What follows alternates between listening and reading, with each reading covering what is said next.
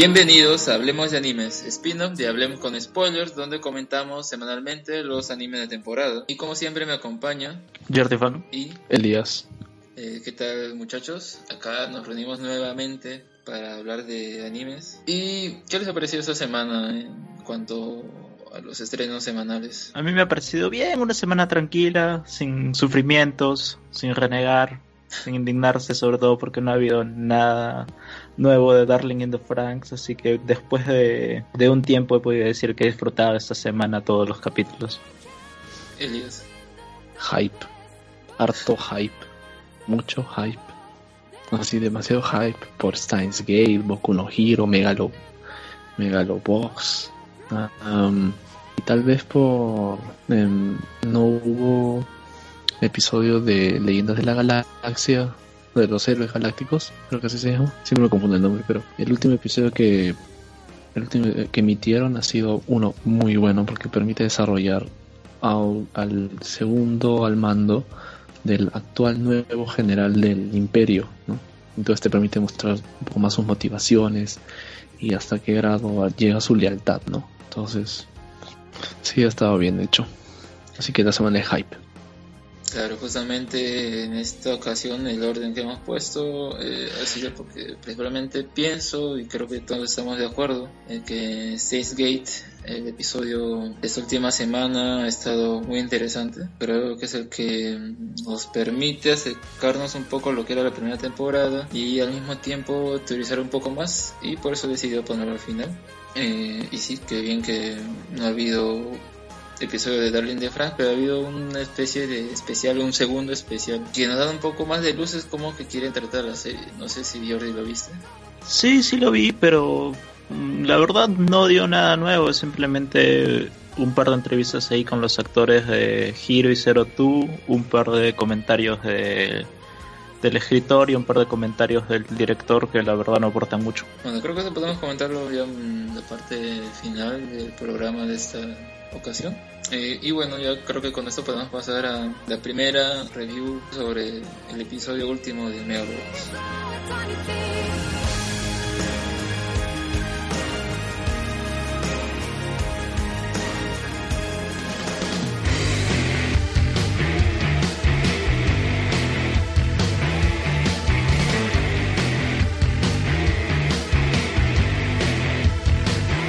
Y bien, después de dos semanas de desarrollo, Megalobox vuelve al ring y de frente entramos al round 2 de la batalla entre Mikio y Joe.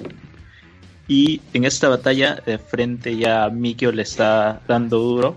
Si en el episodio anterior comentamos que era posible que Joe pudiera tener una ligera ventaja al, al no usar Gear y que toda la estrategia de Mikio se base en que su equipo pueda leer el Gear del otro peleador. Bueno, eso no se da porque Joe siempre tiene que ser, digamos, el, que tiene que luchar contra todas las adversidades, siempre tiene que estar en desventaja. Aquí Mikio ha cambiado de equipo, ha utilizado el nuevo Gear, el que estaba guardando para enfrentar a Yuri. Y lo que tiene este equipo es una EI que eh, va aprendiendo los movimientos digamos, es un Smart Gear, así que con eso va, va leyendo los patrones de Joe y le está ganando la pelea. Pero ahí surgió una duda, ¿quién está peleando? ¿Mikio o el Gear o la inteligencia artificial? Es una misma duda que también le plantea eh, Yuri, porque Yuri. en uno del... Sí, en un flashback se ve que Yuri le hace esa pregunta cuando Mikio le dice que mejor, que su Gear es mejor que el que le da a Shirato. Eh, algo interesante del capítulo esta semana es haya seguido estas dos cosas. Haya empezado con la pelea ya desarrollada y, en la, y a la mitad. Y segundo, con los flashbacks del hermano de Shirato, mostrando cuáles son sus motivaciones, ¿no? Y qué es lo que le impulsa a, a meterse al ring, ¿no? Y medirse. O sea, ¿por qué tiene que hacer algo para probarse algo si él prácticamente tiene todo, ¿no? Es algo interesante, ¿no? Eh, no es un personaje de más, sino que es alguien que aporta a la trama, ¿no? Y que su propia determinación se mide en el ring. Con el mismo Joe, que también está determinado a entrar. Es también un poco justificar al personaje porque en su primera su primera aparición ya nos había dado todo todo ese discurso de que le va a ganar así así tenga que ser trampa. Esto es un poco darle motivaciones y ponerlo no tanto como un villano, sino como alguien que ha sido dejado de lado por la compañía y ahora quiere, quiere buscar su venganza y probar que él es mejor que su hermana. No, y que justo tiene una razón de ser. Eh, no es tan gratuito como bueno, como muchos otros antagonistas, ¿no? Que simplemente están ahí porque tiene que vencerlo, el héroe de la historia, ¿no? Aunque es alguien que tiene motivaciones, buenas, malas, pero las tiene. Cierto, es otro rival que, que se ve su historia. Y esto, todo, todo este carácter que tiene Mikio también al, al no querer escuchar a su equipo, al llamarlos inútiles, al, al tratar de simplemente hacer lo que le en la máquina y en esos flashbacks también se ve que está usando, no sé, una especie de jeringa con, con algún tipo de droga para mejorar su performance. Mm. Debe estar usando adrenalina para, para conseguir sincronizarse mejor con el gear. De hecho, que también muestra otro otra otra faceta, ¿no? Mi padre está dispuesto a hacer cualquier cosa con tal de mostrar, o sea, de con tal de ganar, con tal de sentirse satisfecho, ¿no? Me parecía que eso hubiese sido todo el meollo. Y son justamente estas dudas los que los que lo, lo llevan a perder la pelea. Esa escena donde Joe decide bajar la guardia y, y simplemente no reaccionar dejando que Mikio escoja y Mikio no sabe si atacar o si simplemente su, su AI es la que va a hacer algo, porque si no hubiera, si hubiera sido un peleador que no esté con tanto tanto con el gear para que haga todas las cosas, podría haber ganado.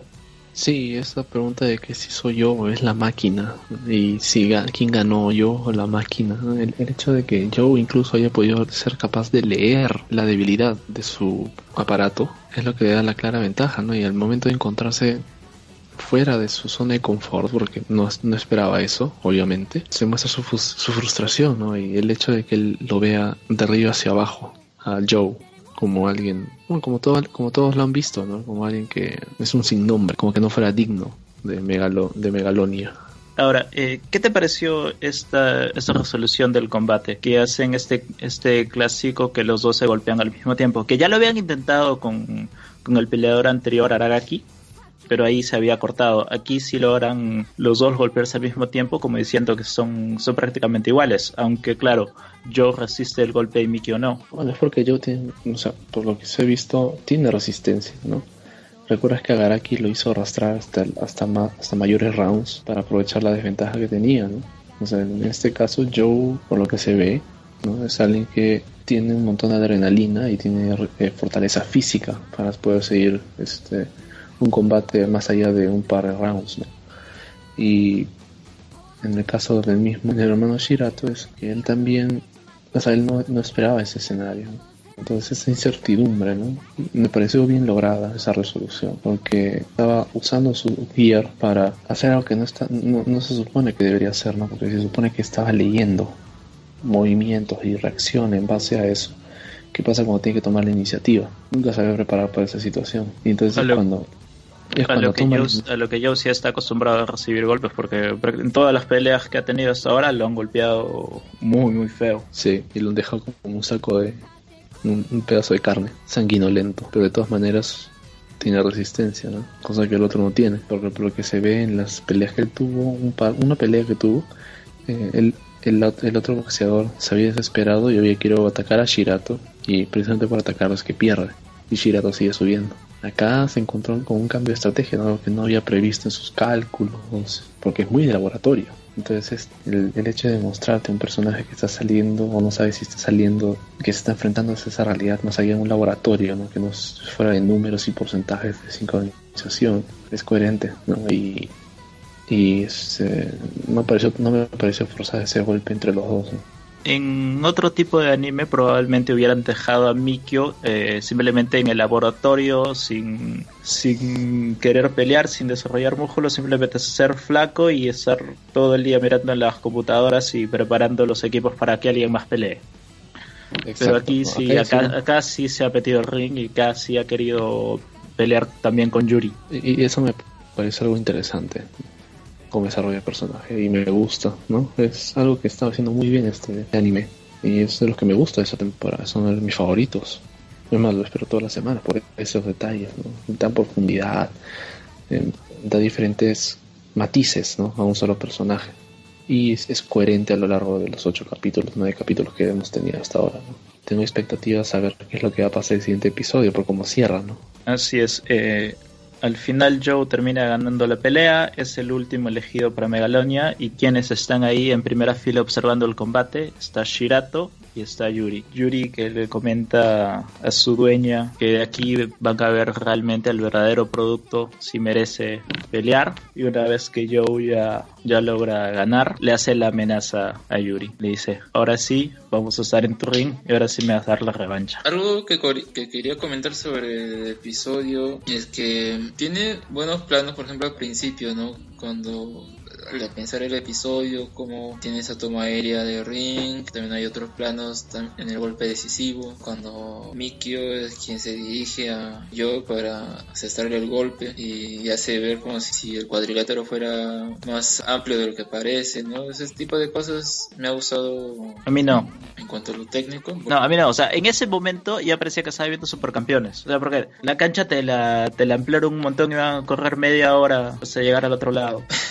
Bueno, hay una pregunta que quisiera hacer. Acá vemos que este uso de la tecnología, hacer una inteligencia artificial, poder leer el gear del oponente, o sea, técnicamente eso es- sería ilegal, ¿no? Pero vemos que acá, pues Mikio está así todo campante con, su, con sus computadoras y sus técnicos ajustándole eh, la máquina esta. Entonces, ¿cuál es el punto de que haya boxeo? No, no sé si aquí uno tiene que hacer una concesión de creerse eso, o es que simplemente es un buen argumento. Yo creo que eh, puede considerarse que no está normado para las norm- para las reglas del Megal- de Megalonia. O sea, parece que hubiese desarrollado tecnológicamente algo que está fuera de los parámetros y que simplemente se acepta hasta que eso se regule. Ahora, también recordemos que desde el principio del anime se nos ha indicado que hay una gran gama de equipos. Tiene desde el equipo que usaba Joe al principio hasta la gama más alta que es la que usa Yuri y todo lo que se encuentra en el camino. Entonces, eh, va por ahí. Mm, Yo opino lo mismo, además por un lado, Mika es un Shirato, o sea que pueden ahí de cierto modo las reglas pasárselas por encima por ser él, pero como hemos comentado, la ventaja que tiene Mikio es que él, es, él desarrolla el gear, o sea, si los demás peleadores son simplemente unos brutos que solamente saben golpear, eso es lo que van a utilizar. En cambio, Mikio puede usar su, su cerebro para hacer otro tipo de estrategia y para ser mucho, mucho más, digamos, científico o, o ingeniero en todo su giro. Y como ya mencioné, son simplemente diferentes tecnologías. Podrías decir que la, el equipo de Yuri también es está fuera de las reglas por ser eh, integrado. Pero yo creo que vamos por el tema de tener toda esta amplia gama de equipos disponibles en el universo de, Megalo de. Yo creo que vamos a por ahí. Bueno, mm, en mi caso sí siento que puede ser que las reglas no estén suficientemente claras, pero me parecía que con lo que habían mostrado en el anterior capítulo era como que usar esta tecnología era tipo ilegal y pues Nambu quería usarlo como medio de extorsión para que al final le dejaran pelear a Joe un rematch con Mikio, ¿no? Por eso va donde, donde su hermano, pero luego veo esto y entonces digo, ¿cuál era el punto? ¿Por dónde quería agarrarla para que afloje, ¿no? Y le dé lo que quiere. O sea, eso sí podrían haberlo utilizado como un escándalo, armarlo en la prensa y decir que Miki hacía trampa, pero ya al tener la, la revancha ya simplemente no es necesario. Claro, porque, porque además la hermana, recordemos que sí, que dem- demostró públicamente que ella es la voz, la, la que tiene voz y voto, la única que tiene voz y voto. Así que mm, sí, puede ir por ahí y Claro. no desentona con la trama. Así que mm, yo creo que está bien. Sí, por eso siento también que tal vez eh, la, la tecnología que están aplicando en el caso de Yuri tiene más sentido, ¿no? Porque es más una integración entre humano-máquina en vez de una máquina que hace trampa. Y al menos ya como se, o se eliminó a Mikio, pues ya no veremos ese efecto de Megalobox. ¿Alguna otra cosa más que agregar sobre el episodio? Sí, No, ya, eh, ya prácticamente Perdón. al final del episodio, cuando Joe y Nambo están celebrando, ¿quién está ahí afuera del bote? Está el jefe de la mafia y le dice a Nambu que hasta aquí llegaron. O sea, originalmente el trato era que, que tenían que llegar a Megalonia para que con el dinero le, le paguen por lo de la, la pelea arreglada que Joe arruina. Pero en este caso, a lo mejor la mafia va nuevamente a arreglar las peleas, va a hacer que yo pierda para sacar dinero en las apuestas. Porque tal, probablemente las apuestas sean mayores, pues que simplemente una pelea de, de peor fin, ¿no? O sea, una de esas que son un antro, que es donde usualmente estaba Joe. Claro, o sea, acá ya no estás hablando que estás que estás jugando con el Aurich, acá ya estás hablando del mundial, acá hay plata de verdad. O sea, que estás hablando pues de jugar ya no tu Copa Perú, sino jugar en la Bundesliga, ¿no? O en la Copa del Rey, o en la Premier, ¿no? Es otra liga, definitivamente. Y es otro nivel de dinero que se maneja. Entonces yo creo que vamos por ahí, por el hecho de la, de la, de la codicia, ¿no? Mm, yo creo que tenía que cerrar con una especie de cliffhanger. O sea, creo que ya lo veía venir que algo iba a pasar, ya sea con ese personaje u otro, pero era menos cómo lo estaban llevándose en este episodio, en los últimos minutos me hacían pensar eso, ¿no? Y sí, pues cuál será el verdadero motivo, ¿no? Tal vez ya no quiere ir por toda la plata que podría ganar, sino tal vez mm, por lo que mencionas. Mm, ojalá al menos esta parte sí esté bien escrita y no sea tipo, vamos a poner obstáculos en el camino, pero al fin y al cabo, pues yo y su equipo lo van a pasar y no importa, ¿no? Es que Box es un anime así bien, bien underdog. Joe siempre tiene que estar en desventaja. No, en ningún momento puede estar simplemente al mismo nivel o tener una pelea fácil. Además porque demuestra que es una persona con muchos recursos, ¿no? A pesar de la situación adversa. Entonces creo que eso ya sería todo por Megalobox esta semana. Ya esperamos la próxima semana que, empiece, que empiece ahora sí el torneo Megalonia con los cuatro finalistas dejando eso de lado, al menos creo que el mismo ending y creo que el opening, no soy muy seguro, pone imágenes al respecto de esos luchadores.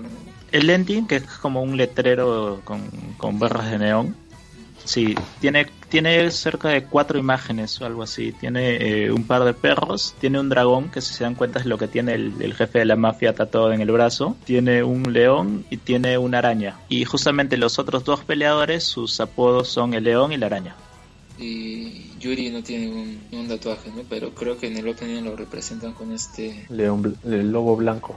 Tal caso, dejando Megalobox, pasamos a la siguiente serie que sería Hisone Tomasutan.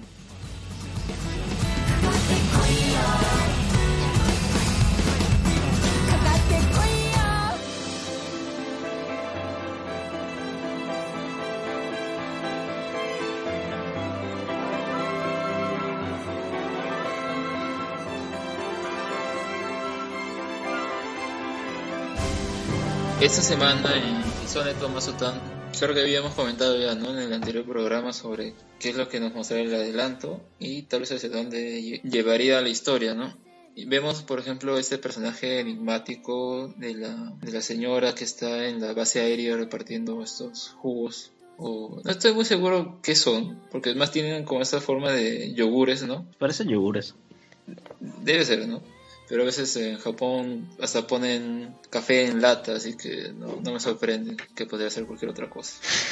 Acá nos muestran que este personaje era alguien más importante de lo que aparenta a este momento, ¿no? Resulta ser un antiguo piloto de OTF de hace 74 eh, años y su motivo de revelación en este episodio tiene relación con la trama o toda la trama de por qué existen los OTF y la próxima misión que van a tener los pilotos que es transportar o guiar una especie de dragón eh, gigantesco de un punto A a un punto B. O sea, es el, es el dragón alfa tiene que ir de, su trono donde está ahora a un nuevo trono. Claro, y si fallan en la misión, pues va a provocar muchos desastres. Porque... o sea, se, se, pierde, termina por cualquier lado, termina con la gente, aplasta ciudades. La, la, misión consiste en tres días sin dormir y tienen que cumplir la cabalidad. Les han un plazo de tres meses y en el primer entrenamiento se puede decir que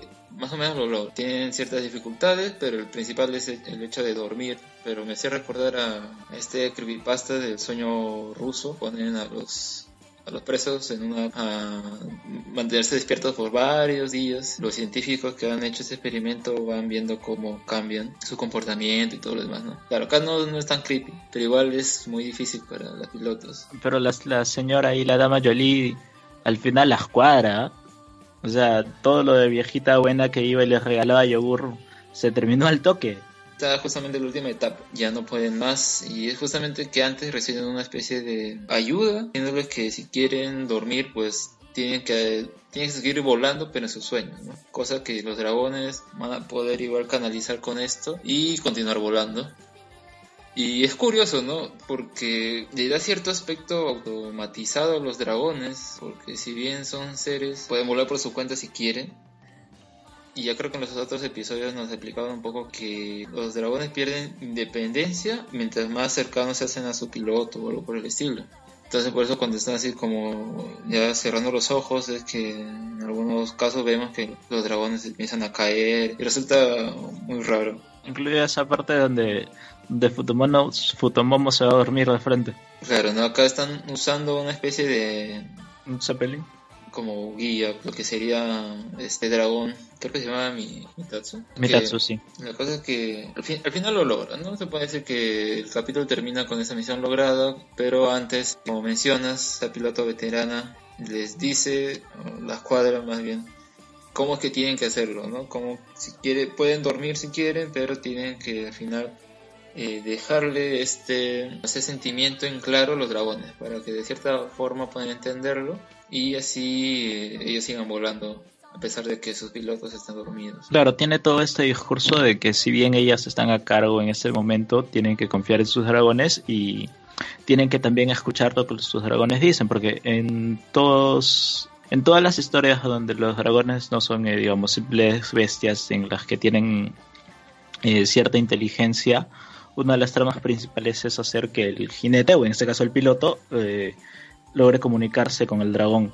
Y acá el nivel pues pasa a ser casi onírico y eso lo vuelve al menos una exploración distinta, esta relación entre la criatura fantástica y, y su dueño, entre comillas, o su cuidador. Claro, además, además que es bastante extraño porque esta es la, digamos, la única historia de este tipo donde el dragón de frente se los come, se las come. O sea, vemos que incluso el dragón de la de la dama Joy, Jolie o lo que sea, eh, ella iba afuera, afuera del dragón, o sea, estaba más en lo que es un avión normal, iba en la cabina. Ahora, hay una especie de sueño de nuevo que, que siempre que vemos recuerdos de, de hace años donde está esa señora manejando, es como que un sueño colectivo que tienen las cuatro.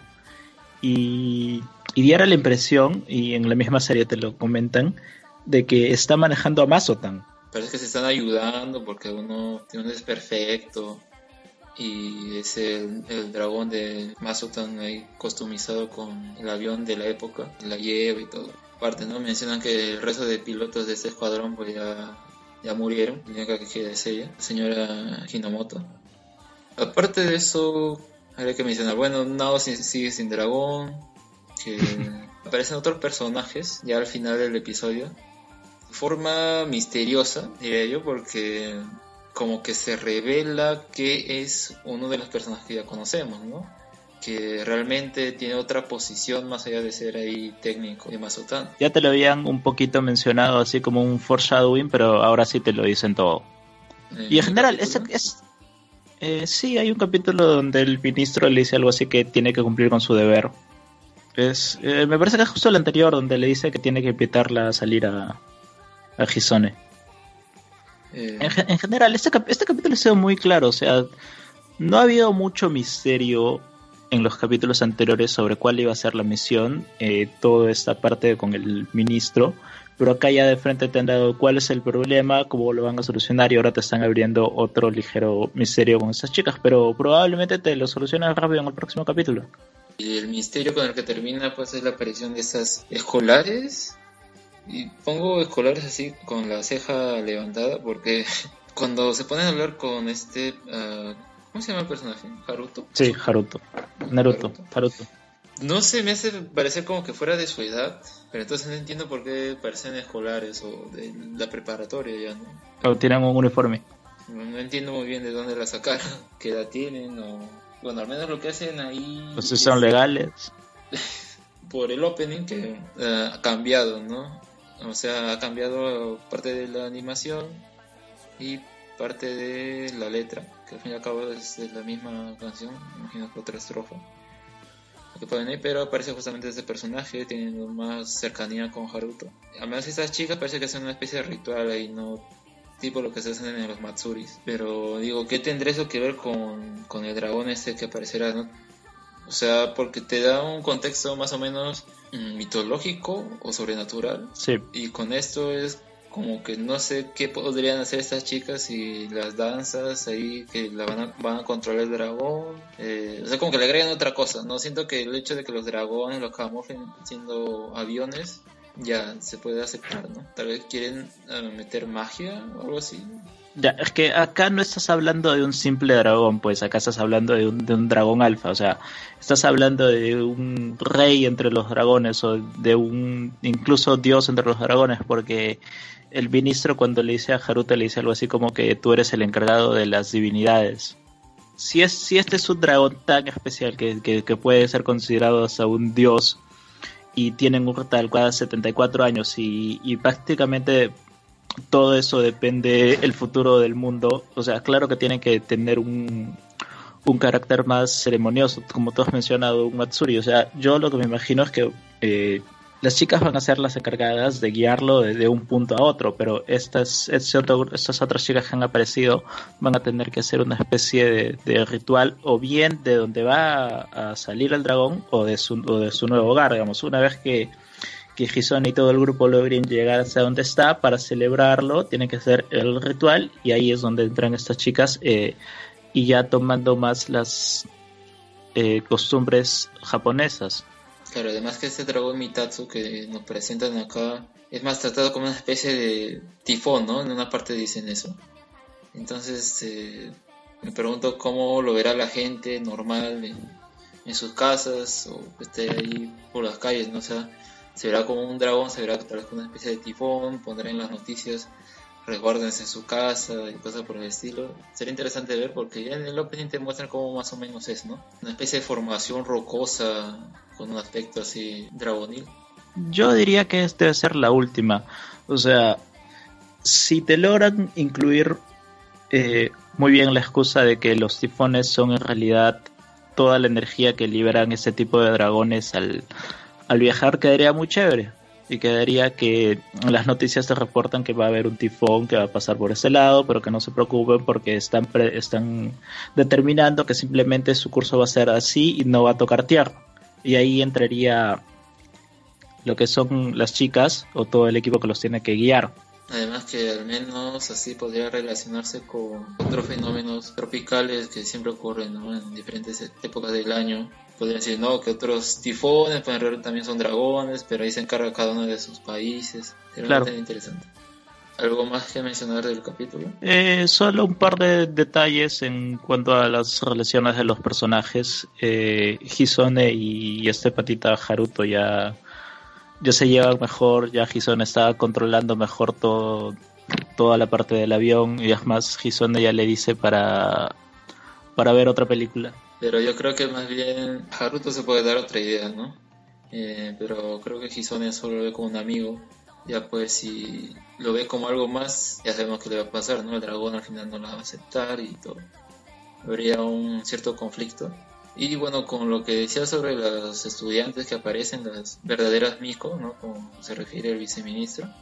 Acá ya lo presentan formalmente al grupo. Y acá Rico ya sabe que no es el, El hombre de Kingdom. y cabo no era el hombre de Kingdom, sino era el hombre imperial por título de viceministro, ¿no? Bueno, ahí te van a hacer un triángulo entre Hisone, Haruto y la nueva chica. Por el diseño, pues, que tienen los personajes que todos parecen iguales, ¿no? O iguales en edad, más o menos. Lo puedes diferenciar en estatura, todo, ¿no? pero en edad, pues, no te haces bien la idea. Y como digo, la, la relación que pueda tener esta chica, o la que parece ser la líder de esas nuevas personajes, que se muestre celosa con Haruto, me resulta extraño.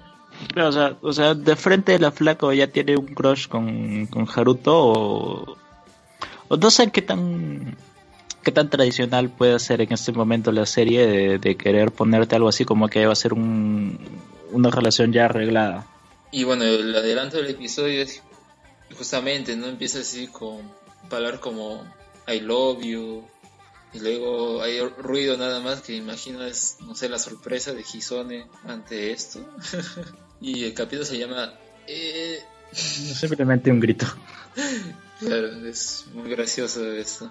Estos factores y elementos que nos dejaron en ese episodio ya imagino serán explicados a mayor plenitud en los próximos. Y bueno, con eso dejamos Hisone Tomaso por esta semana.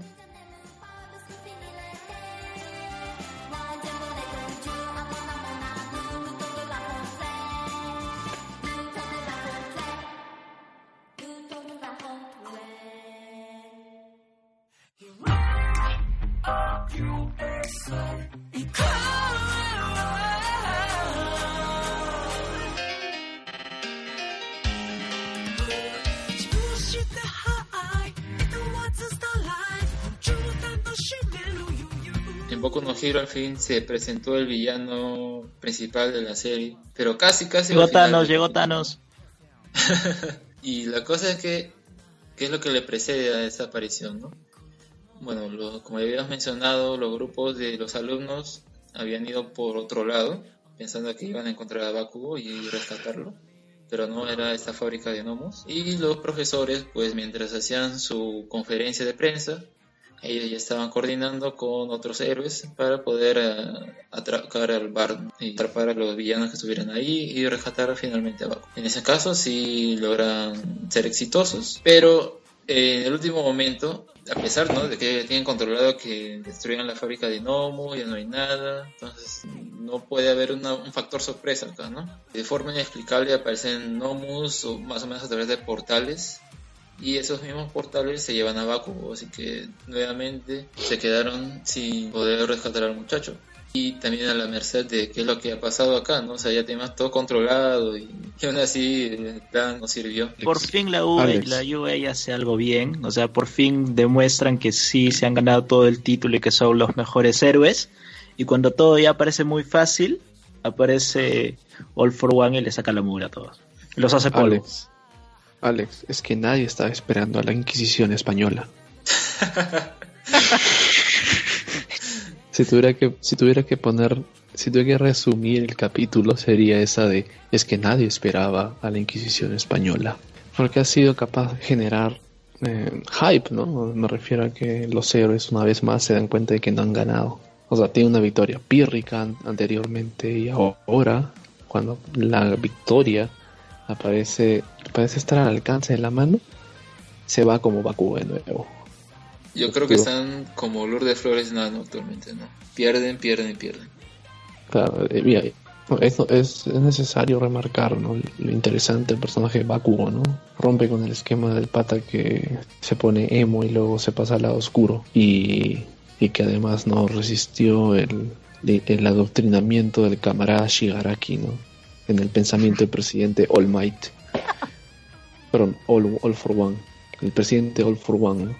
Mi punto es, es que Baku es, es ahora un personaje interesante, relevante y que se ha estado construyendo más allá de ser simplemente alguien que pierde los papeles cuando las cosas no van de acuerdo a lo que él quiere, ¿no? Y, una vez más, ¿no? Incluso él estaba dispuesto a, a, traerse abajo el edificio si tenía que hacerlo para poder escapar. Qué buen personaje, nos ha salido. Mm, sí, o sea, sigue siendo un personaje bastante violento, pero de nuevo, igual que en el arco del torneo, está utilizando más eh, la cabeza, están tratando de pensar una estrategia. O sea, tal vez otro personaje ahí se hubiera, se hubiera lanzado a pelear con todos, aunque al final eh, lo reduzcan y otra vez lo, lo, dejen encarcelado, ¿no?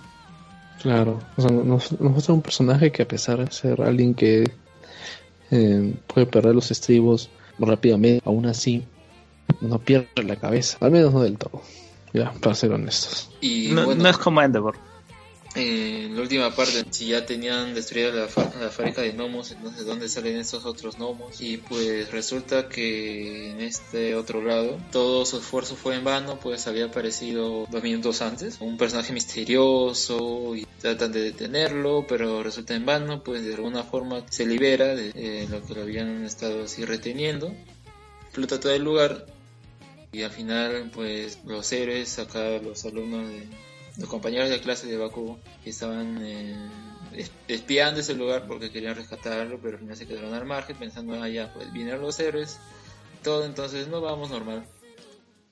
pero eh, se quedan viendo este escenario apocalíptico en el que All for One hace su aparición y bueno, al menos lo deja pensar que el resto de héroes pues murieron y todo, pero ya, a, mí me molesta que hagan eso porque sé que no han muerto. Alex, ¿no, ¿no, crees que, ¿no crees que ha sido interesante el hecho de que hayan mostrado incluso que dentro de los mismos escuadrones, de los mismos héroes, hay múltiples posiciones entre ellos? Me refiero a que compara pues a Beast Genest con la Mountain Lady. Mountain Lady dicen que se toma parece el trabajo muy a la ligera. Y Beast Genest es alguien que es mucho más serio, más cuajado, más sensato, ¿no? Es más, él, es quien hace la llamada de advertencia respecto a lo que está pasando, ¿no? O sea, no, pueden bajar la guardia. Y también recuerda que es él es Best Jeans el que también durante un tiempo estuvo con Baguo tratando de enseñarle. Exacto. O sea, me parece que es un personaje. Me, gusta que exploren este otro lado, ¿no? Eh, dentro de los mismos héroes, ¿no? Que hay una diferencia entre ellos. ¿no? No solo dentro de los villanos, ¿no? que ya los hemos tocado por varios episodios, sino que dentro de los mismos héroes. No todos son, digamos, sensatos porque parece que la vida de héroes se ha subido a la cabeza, ¿no? que es precisamente una de las cosas que criticaba Stein, parte de su credo también, y que permite hacer una observación crítica de la misma sociedad en la que se están desarrollando. Es verdad. Eh, a mí me pareció, a ver, si algo me hizo recordar esa escena en la que All for One está ahí como volando o levitando, tipo, si tuviera un poder eh, de esos. Hay un cómic de New Avengers de hace ya varios años, en un arco en el que el enemigo central es Norman Osborn. Y no recuerdo exactamente porque tenía otros poderes y justamente uno de esos poderes es que parece que pueda volar o caminar así en el aire y acá tiene ese mismo remembranza de, esa viñeta. No sé si tal vez acá se habrá inspirado en eso, pero al menos a mí me hizo recordar aquel cómic. Parece que también muestra otro poder que sería infundir miedo o infundir una especie de ilusión a las personas que están cerca de como si estuvieran muertas. Recordemos que en, el, cuando cuentan la historia de Control, hablaron de la de All, de, All for One. Entonces recordamos que era una, una habilidad que permitía absorber otras.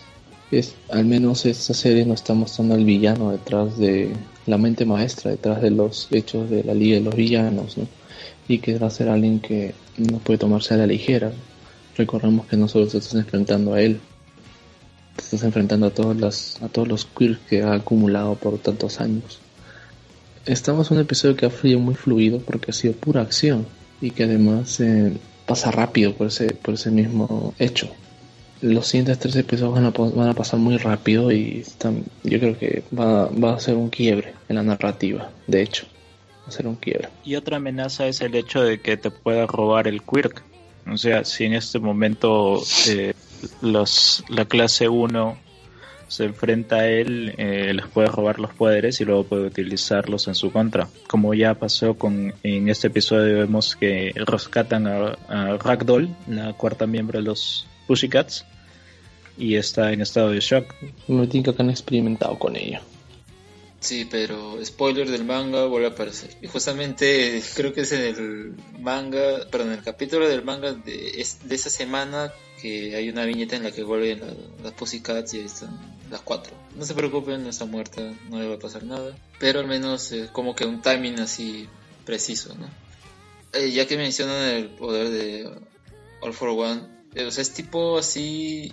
A, a mí siempre me ha gustado y debe ser tal vez porque tengo un poco de influencia de Héroes, esta serie fallida, pero yo, yo la seguía.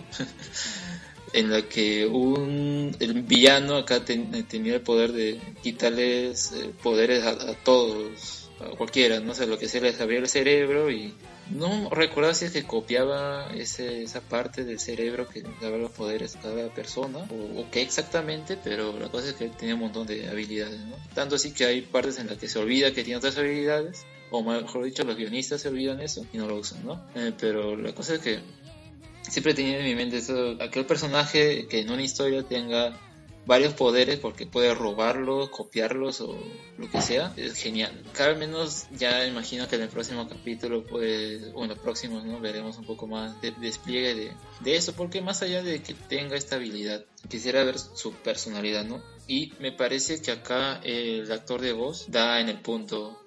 La banda sonora que usan para su presentación, otro punto más. Ya con eso creo que es el villano y le dan suficiente halo de misterio y, tensión que tiene que tener. O sea, de hecho que es el antagonista principal, ¿no?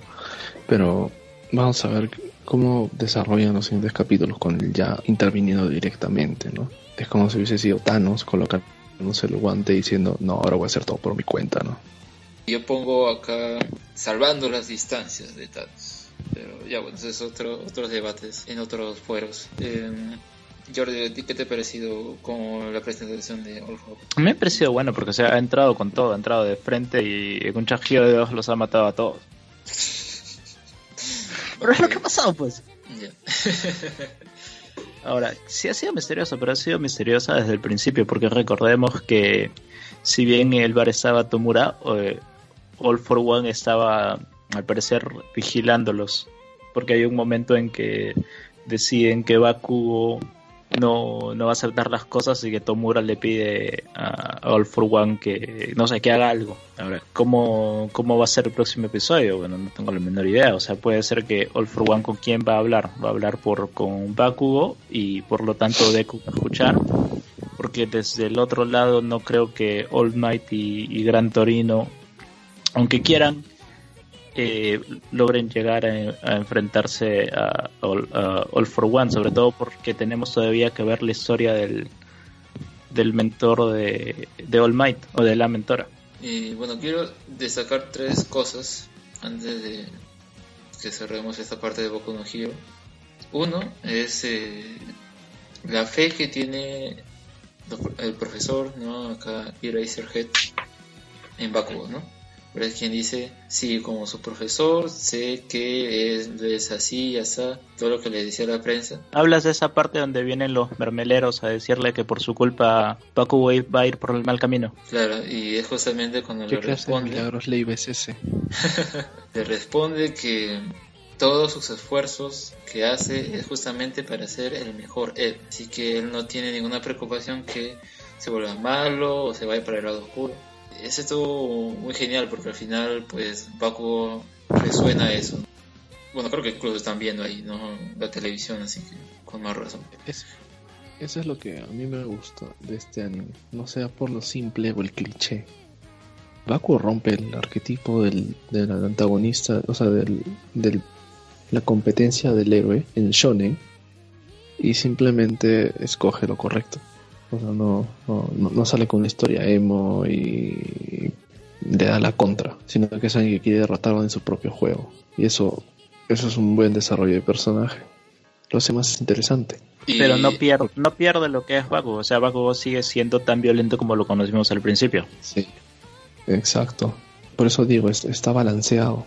Y eso aporta a la trama, aporta al desarrollo, incluso de que, que no, no evites sentir algo de empatía por él. O sea, sí, lo comprendo, no sé, brother, ¿no?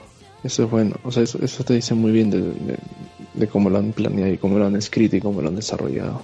Segundo punto es eh, la parte así cuando entran los héroes y ya eh, controlan acá los villanos, todo como para que allá no puedan hacer nada. Y genial, pero no sé, yo quería que Tomura salga con algo ya, que se acabe su sonrisa, que acá estén, que ya dejen de estar victoriosos, o sea, al menos a mí en ese momento yo quería que no ganaran los héroes. Ese momento llega muy fácil, o sea, todo se resuelve al toque porque como es un ataque simultáneo, en, en menos de 5 minutos ya logran desarmar a todos y ya los tienen controlados es como, es como un operativo de contra, contra un narcótico, contra un narcotraficante, ¿no? golpean en múltiples lugares a la vez. Eh, lo que me gusta es que lo que me gusta es que acá se toma el, detalle de incluso preparar toda una escena policial dentro de lo coherente y que aún así no sea suficiente para ganar. O sea, no, no han ganado, porque eso todavía no se ha acabado.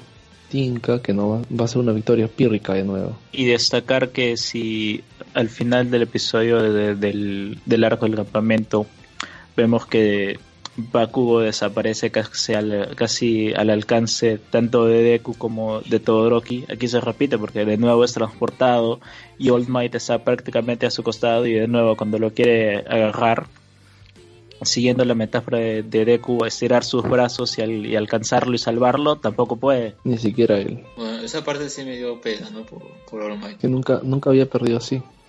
O Sí. sea, hasta ahora nos ha mostrado un, un All Might que siempre gana. Y también destaco el trabajo de- del actor de voz, del sello. Y otro punto es eh, Tomura y su pasado. Justamente Ah, acá ese pues, flashback. Los héroes eh, dicen, sí, ya no puedes hacer nada, ah, todo lo que está pensando por afuera hacer porque acá ya ganamos y todo. Y él recordaba justamente que en un momento All for One parece que se le acerca y le dice, tú estás acá abandonado porque la gente piensa que eh, no necesita voltear a verte porque ya vendrá un héroe a, hacerte, a prestarte atención, ¿no? Y eso es lo que ha logrado esta sociedad y creo que le pregunta si estás de acuerdo con esto, qué piensas de eso, ¿no? Y ahí termina el flashback. Esos pocos segundos son fuertes. eh, o sea, te das cuenta que esos pocos segundos marcaron al personaje. Si bien estuvo actuando la primera temporada y parte de la segunda como un niño sin, sin idea de lo que estaba haciendo, esta temporada te muestra, te muestra un Shigaraki que al menos tiene una, un plan, ¿no? De cómo llevar sacar adelante el proyecto y que ahora te muestra cuál es posible eh, la posible causa de que sea así, ¿no? Y gira alrededor de la sociedad de héroes una vez más, ¿no?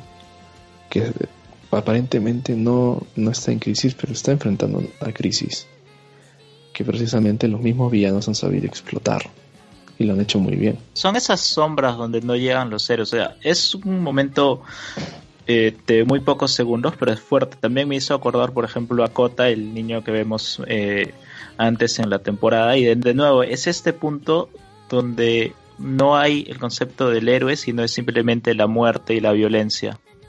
De una forma muy cruda Bastante. y súbita. Al menos en esa parte no me responden todavía qué tiene que ver acá su padre, porque igual vemos ¿no? que el hecho de que se le cae la máscara esta y al menos acá Jordi lanzaba la teoría de que tal vez sea la mano de su padre y eso es lo único que quedó o algo así, pero al menos todavía no sabemos más contexto de eso, pero puede que esté En el futuro, pero- relacionado con este flashback. en el futuro, pero eso ha sido suficiente y, y ha golpeado, o sea, genera, genera expectativa. Una pregunta, ¿recuerdan si el quirk que tiene Tomura es eh, puede controlar la voluntad o simplemente cualquier cosa que toca con su mano se desintegra? No, era si pone los cinco dedos. Ah, ya. Si tiene un dedo, puede coger las cosas normales si es que no toca con faltándole un dedo de la mano el objeto. Si tiene cuatro no se activa, pero si tiene quinto empieza a actuar. Es una especie de metáfora inversa del Rey Mías. Sí, buen punto. Me imagino que tener la mano en el bolsillo durante todo ese tiempo debe ser complicado. ¿Algún otro aspecto que quieran comentar sobre este capítulo? No creo. Porque es, ahora es acción nada más.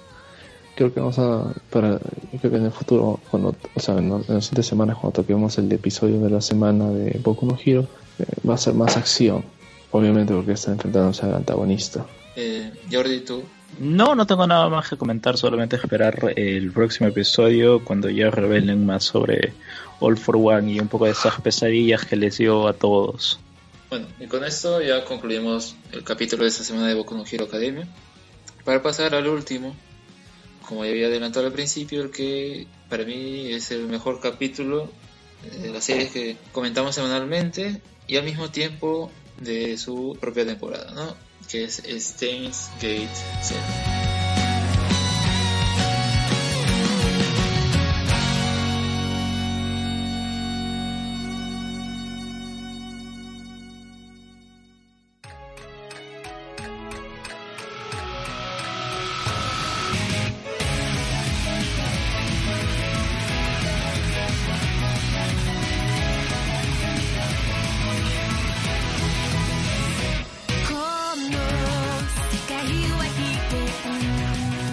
Probablemente la parte que más me gustó de Steins Gate empieza más o menos a la mitad, porque son todas las consecuencias que empiezan a llegar a la vida de Okabe. Todo ese efecto mariposa hace que el mundo de Okabe se derrumbe. Todo después de, cambiar tantas cosas con los email llegan las consecuencias y Okabe termina en, en, un momento que tiene que tomar una decisión imposible.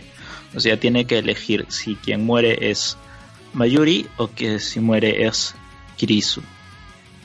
Y es aquí que se queda en este, en este especie de repetición estando tres días con Mayuri y volviendo atrás en el tiempo. Si bien la serie original logra hacer una muy buena resolución engañando, digamos, al destino en ese caso, lo que nos ha planteado hasta ahora Saints Gate 0 es esta línea donde él sí ha tenido que hacer esa decisión y Kirisu muere. Hasta ahora eso es lo que hemos visto. Este episodio nos da la, otra parte. ¿Qué pasa si él decide que la que muere sea Mayuri? se deprime. Ahora, algo paja, algo paja de, de todo esto, hasta ahora lo que, genera, que ha generado en Skate Zero es el hecho de desarrollar la pregunta del ¿y qué hubiera pasado si es que hubiese hecho esto? y desarrollarlo en el personaje de Okabe, que tú no sabes en qué línea se encuentra o en qué momento se encuentra. El pobre hombre está prácticamente partido y dividido en diferentes puntos, en diferentes líneas y pareciera que por momentos no sabe dónde está o en qué momento está. Y para las personas que les gustan los viajes temporales, el cruce, las paradojas, ¿no? Es un anime que explota esta clase de preguntas, el qué pasaría si es que o qué hubiera pasado, ¿no? Y lo y lo mezcla de una manera tan magistral, ¿no? Porque nos em, empuja al, personaje a tener que adaptarse y cambiar, a enfrentar una nueva realidad, a pesar de que él sabe que no es, pero es a, la vez, por el tema de paradoja. Y eso que mencionas se nota muy bien cuando, cuando vuelve a aparecer Moeka y él tiene todos los recuerdos de, todas las veces que ella mató a Mayuri. Y me recuerda lo que, lo que pasa con Suzuha en la serie original, que cada vez que veía a Kirisu eh, le tenía cierto odio Claro, porque ella había sido la que había desarrollado la idea, ¿no? Así es. Bueno, en, en este episodio vemos una línea del mundo donde Ocarin había tomado la decisión de que Mayuri simplemente muera y el Ocarin de ese mundo también está completamente deprimido, tanto así que ya después de un largo tiempo, no sé, casi un año mencionan algo así, simplemente ha perdido todo contacto con sus, con sus amigos, sí. Y la misma Kurisu se quedó en lugar de él en el laboratorio y, la clásica Kurisu, ¿no? La más, la más sagaz, la más astuta, no. Es la persona se dio cuenta de que el Okabe con el que estaba lidiando no era el Okabe que ya conocía. Y era una dinámica que nos estaba faltando hasta ahora en la temporada, porque a pesar de que se estaba, claro, a pesar de que se estaba Okabe con Amadeus, aquí vemos que Amadeus no logra capturar completamente a Kirisu. O sea, de nuevo vuelven esas, esas prácticas donde Okabe simplemente le puede decir todo lo que ha pasado y Kirisu logra encontrarle una solución o por lo menos una pregunta que, que Okabe después de pensarla largo tiempo puede encontrar una solución. E, eso, eso me parece paja y recordemos que Steins Gate es un anime que empieza lento, pero una vez que arranca es simplemente un, una montaña rusa de emociones, como ha sido este episodio, ¿no? Me ha dado pena por el personaje, ¿no? Eh, el pobre hombre eh, está atrapado. O sea, no puede salir de lo que ha empezado. Ni siquiera sabe qué hacer. Y aquí también está perdido, también hablando de lo que ha pasado con Mayuri y si en otras líneas eh, Mayuri podría estar viva. Y se encuentra en un mundo donde todos parecen recordarle lo que hizo, o sea, porque aparece Daru y le dice que no lo ve desde la muerte con Mayuri y después se van al, ahí al café y aparece otra de las chicas otra vez hablándole de Mayuri y de que Mayuri no está y de que cuánto la, la extrañan. Claro, y por favor, hágame recordar si he obviado un detalle, pero no me pareció no me pareció ver que le dijeran en qué circunstancias murió Mayuri. ¿O sí? Sí, fue por un ataque al corazón.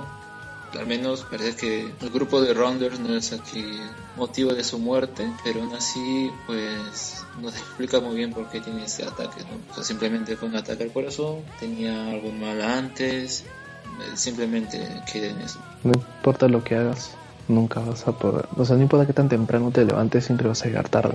¿Por qué me late que es algo así como que Mayuri simplemente murió sin razón y a la hora de tener que ponerle un motivo, a la hora de llenar, digamos, la, la autopsia, como simplemente no encontraban ninguna solución, es simplemente el destino que, que quiere fregar a Okabe, simplemente tuvieron que ponerle lo, lo único que se les ocurría, que simplemente era un ataque al corazón. Y que además no importa qué es lo que hiciera, siempre va a morir. Entonces el hombre está condenado a verla morir. Sin importar lo que haga. O sea, no importa cuántas veces cambie, no importa cuántas veces salte, no importa cuántas veces varíe las condiciones en las que se da. Va a morir. Es como si su fecha de expiración uni- en el universo no es capaz de ser cambiada. Y que eso es lo que le pasa de todas formas. O eso que muera Kurisu, ¿no? Uno de dos. Bueno, eh, al menos nosotros como espectadores sabemos que sí existe una línea en la que las dos viven y todo normal, que es la, la línea Sense Gate y que sería lo que más hace la película, ¿no? Pero bueno, acá Okabe no sabe eso, así que al menos toda la trama de Sense Gate Zero pues está en base a que qué pasaría si no tomaba nuevamente o intentara nuevamente alterar esta el hecho principal, ¿no? En el cual conoce a Kurisu y todo lo demás. O sea, principalmente es el video, ¿no? Porque sin el video no hubiera podido hacer el resto. Y acá como no vemos ese detalle, pues se parte a partir de ahí. Yo diría que es una historia trágica. O sea, esta, el tono que va cobrando el- en la historia es una tragedia. Porque el- no hay final, me tinga que no, no, no hay final feliz, o no lo habrá. En, e- en esta No, línea no. Olvídate, acá Okabe va a tener que dejar- va a tener que pagar muy caro muchas cosas, por más que las haya causado o no. Yo creo que eh, una serie que, mira, a partir del episodio 2, 3, yo, yo siempre me he preguntado qué, cómo va a sacar adelante Steins Gate Zero, una historia que aparentemente ya estaba cerrada en Steins Gate, ¿no? A pesar de que sacaron el capítulo este darse el puente entre la primera temporada y esta temporada. Yo creo que hasta ahora lo está solucionando bien. Está yendo por una fórmula que tampoco cae en el cliché. Si comparas con otra que, que habla del tema del tiempo y líneas temporales, ¿no? Y esto, lo otro está mucho más armado. Tiene una mejor estructura que, por ejemplo, Mirai Nikki. O sea, me, me refiero a la tragedia del personaje, ¿no? En este caso, eh, no Yuno Gasai, sino eh, Okabe, ¿no? Mucho más desarrollado. Claro, es que Mirai Nikki acá pues le gana la forma y ya no tiene fondo. Exacto. Sí, pierde, se pierde, ¿no? En cambio acá hay forma y también hay matices del personaje, ¿no? Y como en pocos segundos, minutos, son capaces de poder decirte mucho con a veces el silencio. Claro, ¿no? Por ejemplo, esa escena. La, la escena donde Okabe está en el cementerio. Eh, exacto. Claro, yo pensé Mayuri, acá se les apareció Mayuri como un ángel, no sé. Pero no, era algo Pero- más simbólico. Pero Kurisu siempre observando a la distancia. Lo observó, o sea, observó un hombre destruyéndose prácticamente. ¿no? Y estaba observando, con- no sé si de forma pasiva o, o porque no sentía nada o qué será.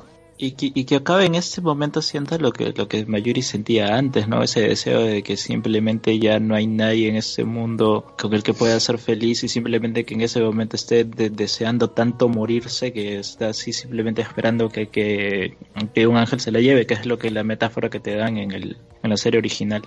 Ya, mira, que, que la serie sepas que en algún lugar tiene un final feliz, que en alguna línea de verdad eh, Kirisu esté viva y que termine con Okabe y todos felices, no hace que todo esto que esté pasando ahorita te, te duela menos. O sea, todo lo que pasa ahorita y ver este Okabe destrozado igual te duele. De hecho, porque es una persona que se enfrenta a una fuerza que no puede detener y que él mismo colocó en movimiento. Benditas máquinas de tiempo. Sí, no, en serio, en serio. Es más, recordemos cómo incluso consume esto del viaje en el tiempo a Suzuha. Recordemos que ella, hay múltiples versiones de ella, ¿no? La que viaja 50 años atrás, sí que era la viejita que cuidó al señor Brown. Claro, Y es- esa parte donde Suzuha viajó al pasado y no se acordaba de nada y recién se acordó como que una semana antes de morir, esa es bien trágica. más Olvídate. trágica creo que me parece la de Moeka, Mr. Brown, y al final todos terminan muriéndose. ¿Qué clase de Juego de Tronos? Y Fue George R. R. Martin, ¿no? que escribió eso- ese capítulo. Los mató a todos. bueno, eh, Elías, creo que tenías una teoría pajera. Ah, ya, no, que, que, que Okabe es Rick. Solo que Rick es el Okabe que se dio cuenta que no podía cambiar las cosas y que simplemente aceptó el conocimiento y, hace lo que se le reverenda gana porque es un dios. Como que ya le llegó. Claro, no sé, mira, yo, yo creo que si Okabe es Rick, su esposa sería o Mayuri o Kurisu. Y sí, y su motivación es encontrarla, pero no importa lo que haga, siempre muere, una de las dos. Y muere por culpa de él, cosa que al menos nos deja entrever la tercera temporada. Y que, y que no importa lo que haga, siempre va a morir. Así que ya le llegó todo, no tiene razón para seguir viviendo. Es una persona que está con mucho dolor, ¿no? Por eso dice, "Wala da da da". Yo, yo siempre sí, tenía en mente sobre este personaje de lluvia de hamburguesas y poner así. Pasó de hacer máquinas de, de, hambu- de hamburguesas a hacer máquinas de tiempo, ¿no? Y, la otra imagen sería de, de Okabe, el Mad Claro, o sea, Scientist. el, claro, primero usaba el microondas para hacer hamburguesas y después ya cuando metió los plátanos ya ahí empezó a hacer viajes en el tiempo. Y luego Y, eh, encontró el arma de portales.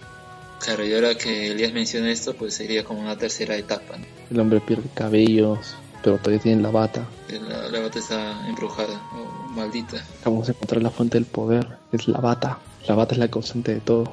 El episodio, bueno, pasa de ser este, que es lo, que es lo que había pasado acá, ¿no? Justamente también decíamos, ¿qué mundo sería este, no? Y bueno, resulta, creo que era la respuesta un poco más obvia, ¿no, Jordi?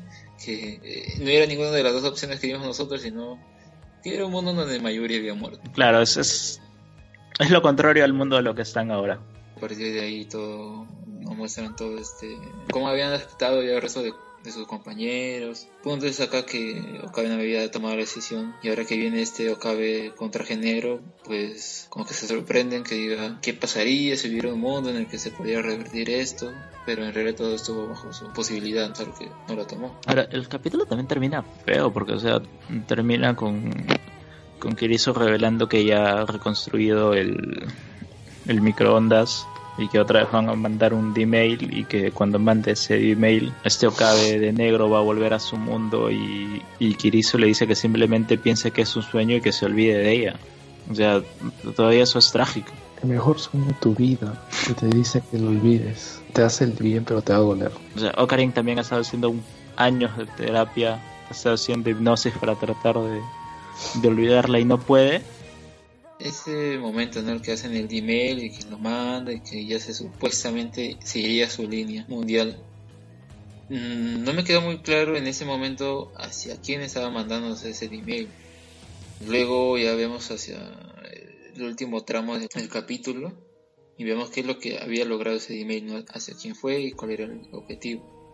¿Qué opinan ante eso? ¿Ustedes les pareció medio confuso ese detalle? Porque al fin y al cabo era como, como no era para el mismo Cabe, sino era para Kurisu. Lo encontré extraño. Qué tan extraño. Como que no sabía cómo eso lo iba a mandar a su propia línea. Porque creo que afectaba la línea en la que estaba la misma Kurisu. No, Es que no creo que esté en su línea. Yo creo que ha saltado a otra. Es más, yo creo que Okabe está desdoblado en múltiples lugares, solo que no, no es capaz de ver todas las líneas a la vez, sino que salta a medida que las persigue, a medida que va saltando. Yo creo que más va por ahí. En general, toda esa parte es. Toda la parte de los saltos llega a ser bastante complicada en, en todo Stains. Te puedes perder. O sea, te pierdes, de hecho. Había otro anime que se llama Katekyo Hitman Reborn. Que Es un shonen que hace tiempo ya terminó. Pero en el un último arco había un enemigo que podía o tenía conciencia sobre cada una de sus versiones en cada mundo alterno. El Spider-Verse. a través de esos conocimientos que obtuve en cada una de esas líneas en cada una de esas versiones es que se vuelve más poderoso y todo. Tal vez sería hacia lo que el poder que tiene Okabe tendría que llegar, ¿no? O al menos como para que ese Ruin Steiner sea un poco más útil, ¿no? Ser consciente de todas sus versiones en diferentes líneas alternativas y a partir de ahí pues eh, por ejemplo no sé si se queda con la versión en la que Kurisu y Mayuri estén vivas si es que existe O Alex aparece Evil Mayuri con un parche. Al paja por mi madre. Evil Mayuri, pues. Si no mata ni una mosca. yo creo que acá ya viene la parte importante del beso ¿qué les a ustedes esta forma de se encuentra Kurisu de despedirse Soy un sueño, pero te voy a dar un beso para que parezca más real. Qué rata, pues. Pensaba que tú lo vas a olvidar, pero él no. Entonces como, es como si fuera una espada de Damocles, ¿no? Le das el beso, pero tú te vas a olvidar porque ya no vas a existir, pero el otro se va a toda la vida y ya le causaste un daño en el cerebro que no va a poder superar, sino con 5 años de terapia. Le va a salir muy caro. Acá eh, el, detalle también está en que yo creo que debe ser porque uno se le confiesa a este a lo cabe de traje de negro. Eso me parece tipo Westworld, ¿no? porque hay un personaje que en su versión futura tiene traje de negro. Ah, ¿Qué clase de hombre de negro es este? es más, el hombre de negro es un Rick que no llegó a desarrollarse como científico. Es Simple Rick. Todos pueden ser. Es claro, un Simple Rick. Todos son Ricks. Todos son Ricks. ¿Qué televisión interdimensional es esta? Tienes, tienes, tienes un Rick en anime, potencial Rick en anime. Tienes al otro que está en un parque, un parque temático en medio, en el medio oeste. Tienes uno que hace hamburguesas y tiene uno que simplemente abrazó su naturaleza y, le llega el, universo. Y el, otro detalle sería que al menos parece que Kurizo quería decirle a confesarse, como ya mencioné, a este Okabe y al otro Okabe, ¿no? Por eso el mensaje va dirigido hacia ella, regresa en el tiempo y vemos que acá justo les pasé este video, es una comparativa con el episodio 22, pues muestra los dos lados, muestra eh, la perspectiva de Okabe por uno y la perspectiva de Kurizo por otro. Y es cuando llega este email y entra pues no a la habitación me parece que en el del episodio 22 no logra decirle y Okabe termina saltando a otra línea y en este episodio 8 de Saints Gate 0 sí se le confiesa y eso es lo que no me queda muy bien claro si es que termina también saltando porque vemos que cambia la línea ¿no?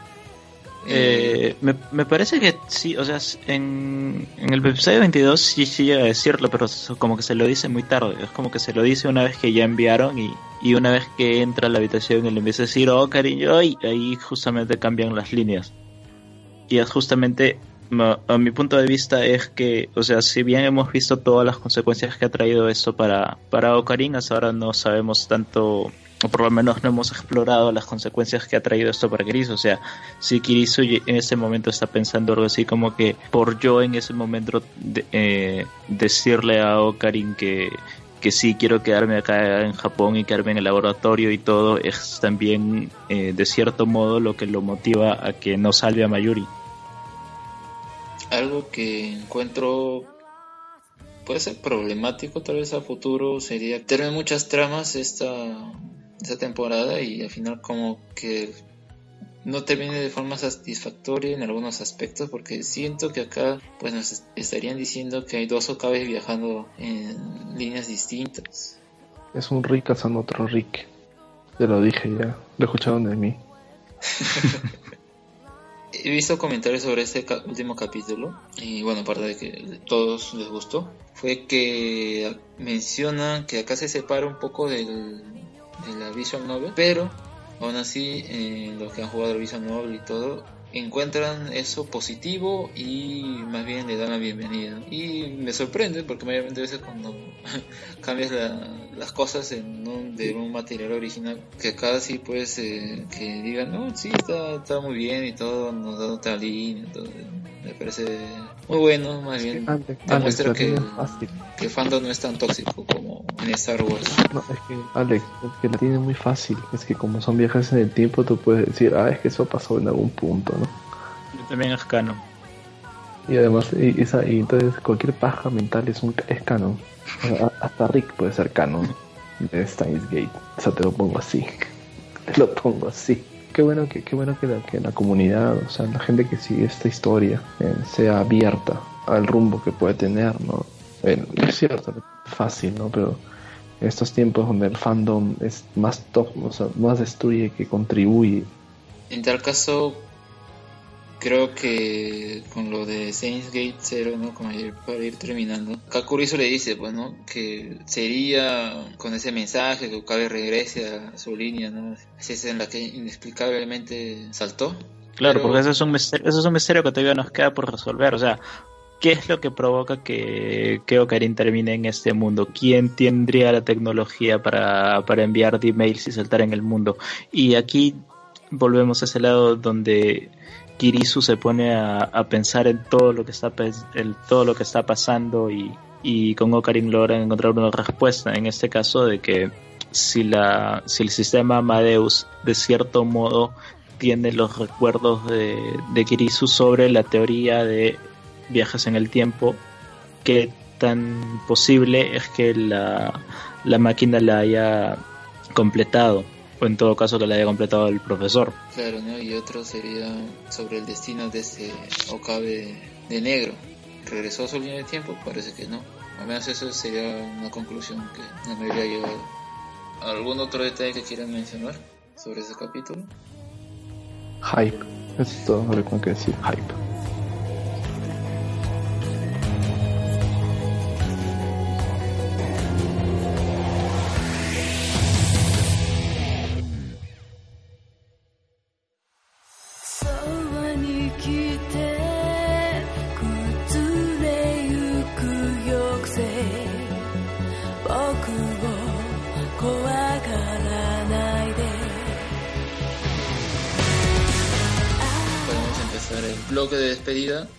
Pero en este último bloque pues quería darle la oportunidad a Elías de comentar brevemente eh, el episodio 19 de Darling de France, en el que como ya dijimos es muy parecido a Evangelion y todo lo demás, pero aún así no logra o sea, es más un gimmick que algo que aporta a la serie, ¿no? Porque incluso en eso es torpe, en la utilización de los flashbacks y todo. Pero Elías, a ver qué, qué opinas de este episodio. Déjale en paz, ya está muerto. No, deja de... ¿Cómo se me mete los Simpsons? No le pegues, ya está muerto. Ya, eso es lo que le pasa también de Franks. Quisieron darle profundidad, pero es que quieren hallar profundidad en, un lago de, de 10.000 kilómetros cuadrados, pero con un centímetro de profundidad. Esa es la profundidad que, con la que terminaron. Porque si bien yo siempre quería que me expliquen, ok, un poco, dónde estamos, cómo llegamos a esta situación, Sí, me dieron la respuesta, pero lo hicieron de una manera tan sosa, tan insípida, tan poco convincente. ¿Qué clase de vibranium es este que acabó con la Tierra? Parece que, el magma te, te, alarga la vida y que también creó animales. ¿Qué, qué pasa acá? Alguien dígame qué clase de vibranium es este porque me perdí. En, en, toda esta referencia a los pilotos, sobre todo la escena en la que Rey Yanami pierde la, o sea, el, el Eva de Rey Yanami la rechaza ¿Recuerdan las pruebas? Igualito. Y te presentan a, la persona más querida por el doctor Frank y la matan de la, de la forma menos... Es como si hubiese un extra más. Y se supone que va a ser importante en la vida del doctor Frank. Y no solo eso, sino que ni siquiera son capaces de poder desarrollar las motivaciones del doctor Frank. No sabes si está loco o es cuerdo o, o algo de los dos o, es incomprendido, no sé qué es. O sea, siente, no sé cómo que lo ves pensativo, pero, estaba con gusto masacrando a 02 cuando era niña. La escena medio este, erótica que tiene la reina de los cloxosauros con él cuando pierde el brazo. Muy gratuito. ¿Para qué vas a mostrarme una escena medio erótica y luego me arrancas el brazo y el pata este, le roba los pelos y tiene una fijación. Ya, como llegaste a todo eso, no lo muestro, no lo desarrolla, no sé qué pasó en medio. Y le dije a alguien, esto pudieron haberlo hecho hace cinco episodios. Y, con, en cinco puedes desarrollar tantas cosas y no, no lo hicieron. este, este es el No Man's Sky de los, del anime Eres el No Man's Sky de los animes. Básicamente. Esa, esa palancada brutal con Evangelion, qué necesidad. Ni Gurren Lagan hacía tanta referencia. La única referencia que encontré a Gurren Lagan con Evangelion fue el capítulo ese en el que están en este, en este spa de aguas termales. Había un par de señoritas que atendían en, en, el spa falso, en el episodio 7, 6 creo. Y había una que parecía Rey y había otra que parecía Zuka. Pero ese es todo el tiempo que le hicieron a Evangelion, siendo ¿no? Trigger, y hizo una, historia propia. Acá se han apalancado hasta más no poder. Este es descarado no aporta.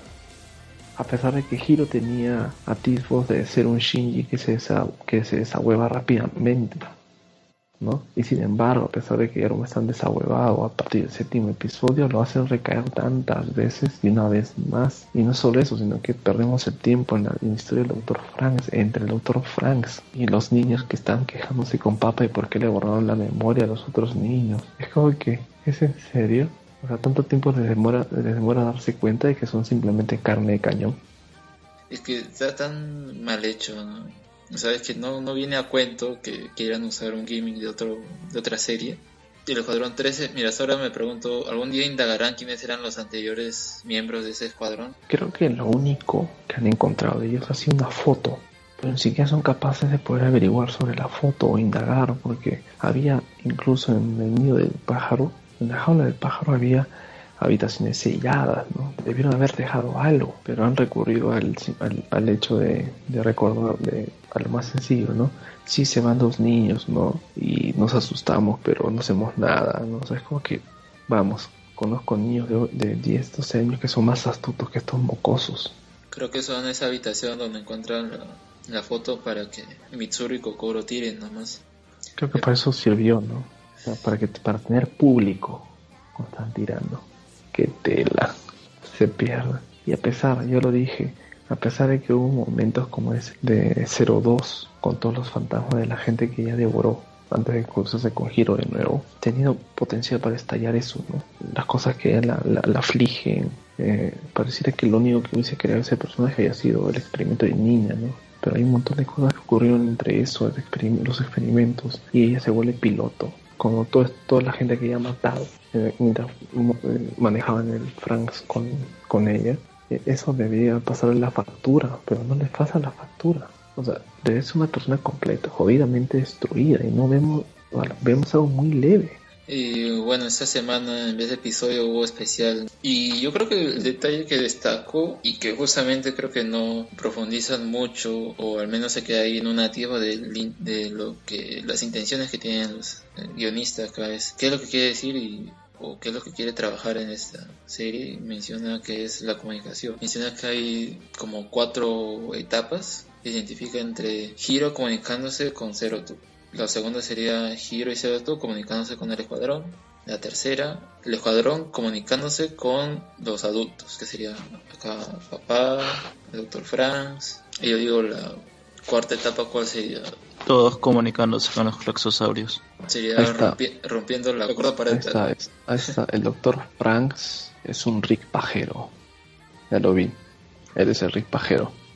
Tenemos al Rick hamburguesas, tenemos al Rick este emo, tenemos al Rick pajero y tenemos al Rick que el Rick que todos conocemos, ¿no? Pero, a ver, Jordi, ¿qué te pareció ese, ese detalle? Porque en, mi caso, cuando eso, o sea, está bien, pero parece que dentro del eh, mismo guionista reconocía, parece que al final no, no nos comunicamos bien con el público, con lo que queremos decir. Sí, muy tarde se dieron cuenta. Luego ya de haber grabado el capítulo 24. Ya podemos saltar. ¿Podemos saltar el capítulo 24 una vez? Deberíamos. Deberíamos, ah, deberíamos. De una vez. Este, mm, Sería bueno. falta un mes todavía. Este, bueno, lo que me mencionas, Alexander, que el guionista te diga que ese, ese es o era su plan, sí me parece bueno, porque empezarte la historia con Hiro y Zero tú en el centro y ese primer episodio donde, donde los unías ahí y que piloteaban el Franks y que después se empiezan a comunicar con los demás, sí me parece buena. Ahora, no me parece que la hayan desarrollado bien. También llegas a la misma conclusión entonces que esta comunicación no se da. O sea, tal vez con el público deben haber encontrado otras formas en, en cierto modo sí se da, porque si tú notas los primeros episodios, son bien centrados en, Hiro y Zero Two. Después hay, hay como cinco o seis episodios que son más que nada, más, son más que nada relleno, pero poniéndoles en este contexto sí tiene sentido que trates de desarrollar una, una relación ahí con todos. Pero se siente relleno de todas formas. relleno. O sea, es como que si bien el concepto de desarrollo, ¿no? Hay, una, hay un orden, ¿no? O sea, o al menos el guionista o el productor quien sea, tenía, un, tiene una idea, una noción de desarrollo, ¿no? Acabas de decir, 02 giro, ¿no? 02 giro más el grupo, ¿no? Y así vamos subiendo como escalas, ¿no? Es, es, es interesante, ¿no?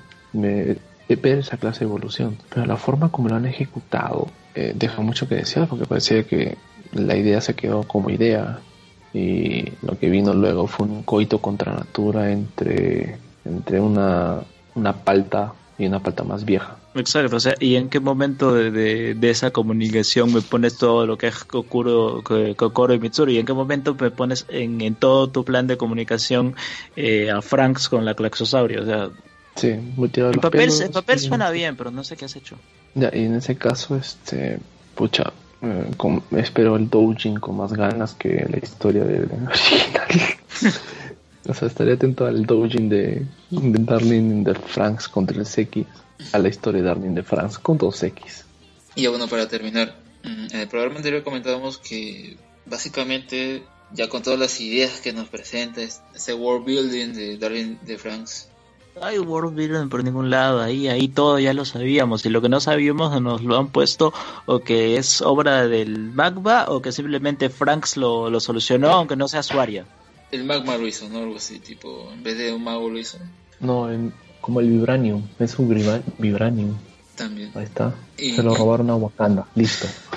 Y bueno, mencionábamos que todas esas ideas que ponen sería tipo vez de querer decir algo, termina siendo como una propaganda del primer ministro de Japón diciéndole a, la audiencia tengan hijos, eh, que la tasa de natalidad aumente y cosas por el estilo. Elías, ¿tú consideras que la serie a este punto es una propaganda? Qué, qué bueno que hayas traído ese tema a colación, porque si bien Darling de France con, con la temática que ha tocado ha generado controversia, y yo creo que la controversia es necesaria para despertar conversaciones, discusiones al respecto de cómo está bueno, la sociedad, porque recordemos muchas obras de arte y literatura y la misma música son producto de la, de la sociedad o del espíritu de la sociedad en ese momento. Explora ¿no? el tema de la familia, pero la forma es que en que lo toca una familia futurista o una familia nuclear que ha evolucionado a lo largo del tiempo no se nota. ¿no? O sea, eh, pareciera que de manera muy, muy simple, sin, sin tanto desarrollo, es que la humanidad pierde si no se reproduce. He visto, he leído por ejemplo la historia de los, no los solarianos en las historias de Isaac Asimov, ¿no? Tocar el tema de la reproducción de una manera mucho más profunda, ¿no? Y, habían llegado al punto de reproducirse de ser hermafroditas para ellos mismos inseminarse porque desarrollaron una misantropía alucinante, pero el tema es que toca el tema de la reproducción y la sexualidad. Hace como 60, 50 años atrás, cuando redacté el libro Isaac Asimov, eh, de una forma mucho más contundente. ¿no? La, la, pérdida de la humanidad no solo se da por el tema biológico, sino también por otra serie de conceptos ya un poco más de estructura social. Acá la sociedad no se ve. O sea, es como que nunca nos mostraron a los adultos hasta ese único episodio donde se pierde uno de los chicos, se acordarán, y como que, ah, maña, por acá puede ser que lleven la historia un poco, nunca lo desarrollaron. Y ahora me salen como que dice episodio más tarde con, con el doctor Franks y sus motivaciones. Es demasiado tiempo para poder desarrollar un tema que ya habías tocado tangencialmente, pero me había dado un guiño. Y nunca lo desarrollas más. Y el doctor Franks no va a volver a aparecer en la historia. Lo van a dejar ahí. A ver, aparece, mira, aparece al principio nomás. Encima el mismo deleitándose con estrilicia. Y luego tienes a un Franz que cambia de humor, está más serio, melancólico, eh, hablando de experimentos acá, allá. El Franz del manga es mucho más, más interesante. Por eso que aparece menos tiempo. No, no, sé por qué a veces me da la impresión de que simplemente como que reinician a los personajes. Sí, están atrapados en... Eh, como una serpiente que se come la cola, ¿no? internamente va pasando por el mismo punto, una y otra vez. Y, esa creo que sería la última pregunta. Hace rato digo lo mismo, pero es, eh, a ver, habían ganado este espacio, el Gran Crevans, y ya. Pero en este flashback nos muestra que el Dr. Franks había entrado por otro lugar y al final descubre a la princesa Clausosaurio y le habían dicho a los Dave que traiga una muestra. O sea, sabían que estaba ahí este, este personaje. Em, la pregunta es, ¿dónde se localizaba este gran Crevans? Este lugar por donde entra el Dr. Franks es otro. Entonces, ¿para qué querían ese lugar? Para que saliera la mano gigante. ¿Cuál, ¿Cuál es el punto de que la humanidad, entre comillas, gane ese área? La, la verdad no te compliques, no va a tener sentido. Ya, eh, lo, lo único que puedo decir es que toda esta conversación me ha dado ideas para un meme. Está bien. Colaborando, tengo, tengo que dar mi, mi granito de arena, pues, para generar arena en la gente.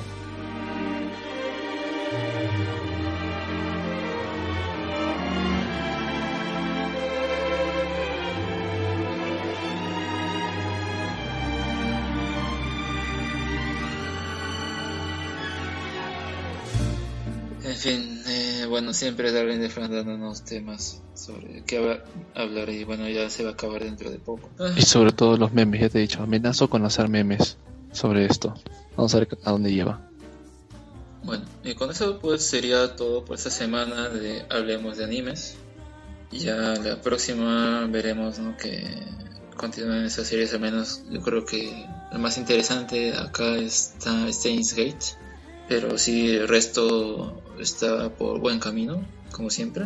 Eso es lo que me gusta, ¿no? A pesar de que tal vez no parece en una primera instancia que sean realmente teniendo un punto importante, como que igual tienen muchas cosas eh, los capítulos, tiene mucha tela que cortar. En tal caso, las últimas palabras, Jordi. No sé, que ya falta menos para que se acabe Darling. Elías, Recomendación o cáncer. Tú decides. bueno, mientras no sea otra vez Legends de Galactic Heroes, normal. Ya, este. um, cáncer, Devil's Line. Ya. Sí, Devil's Line. Y Mahou Shoujo Site. Entonces, con esto terminamos esta edición de Hablemos de Animes. Nos escuchamos hasta la próxima semana. Adiós. Chau.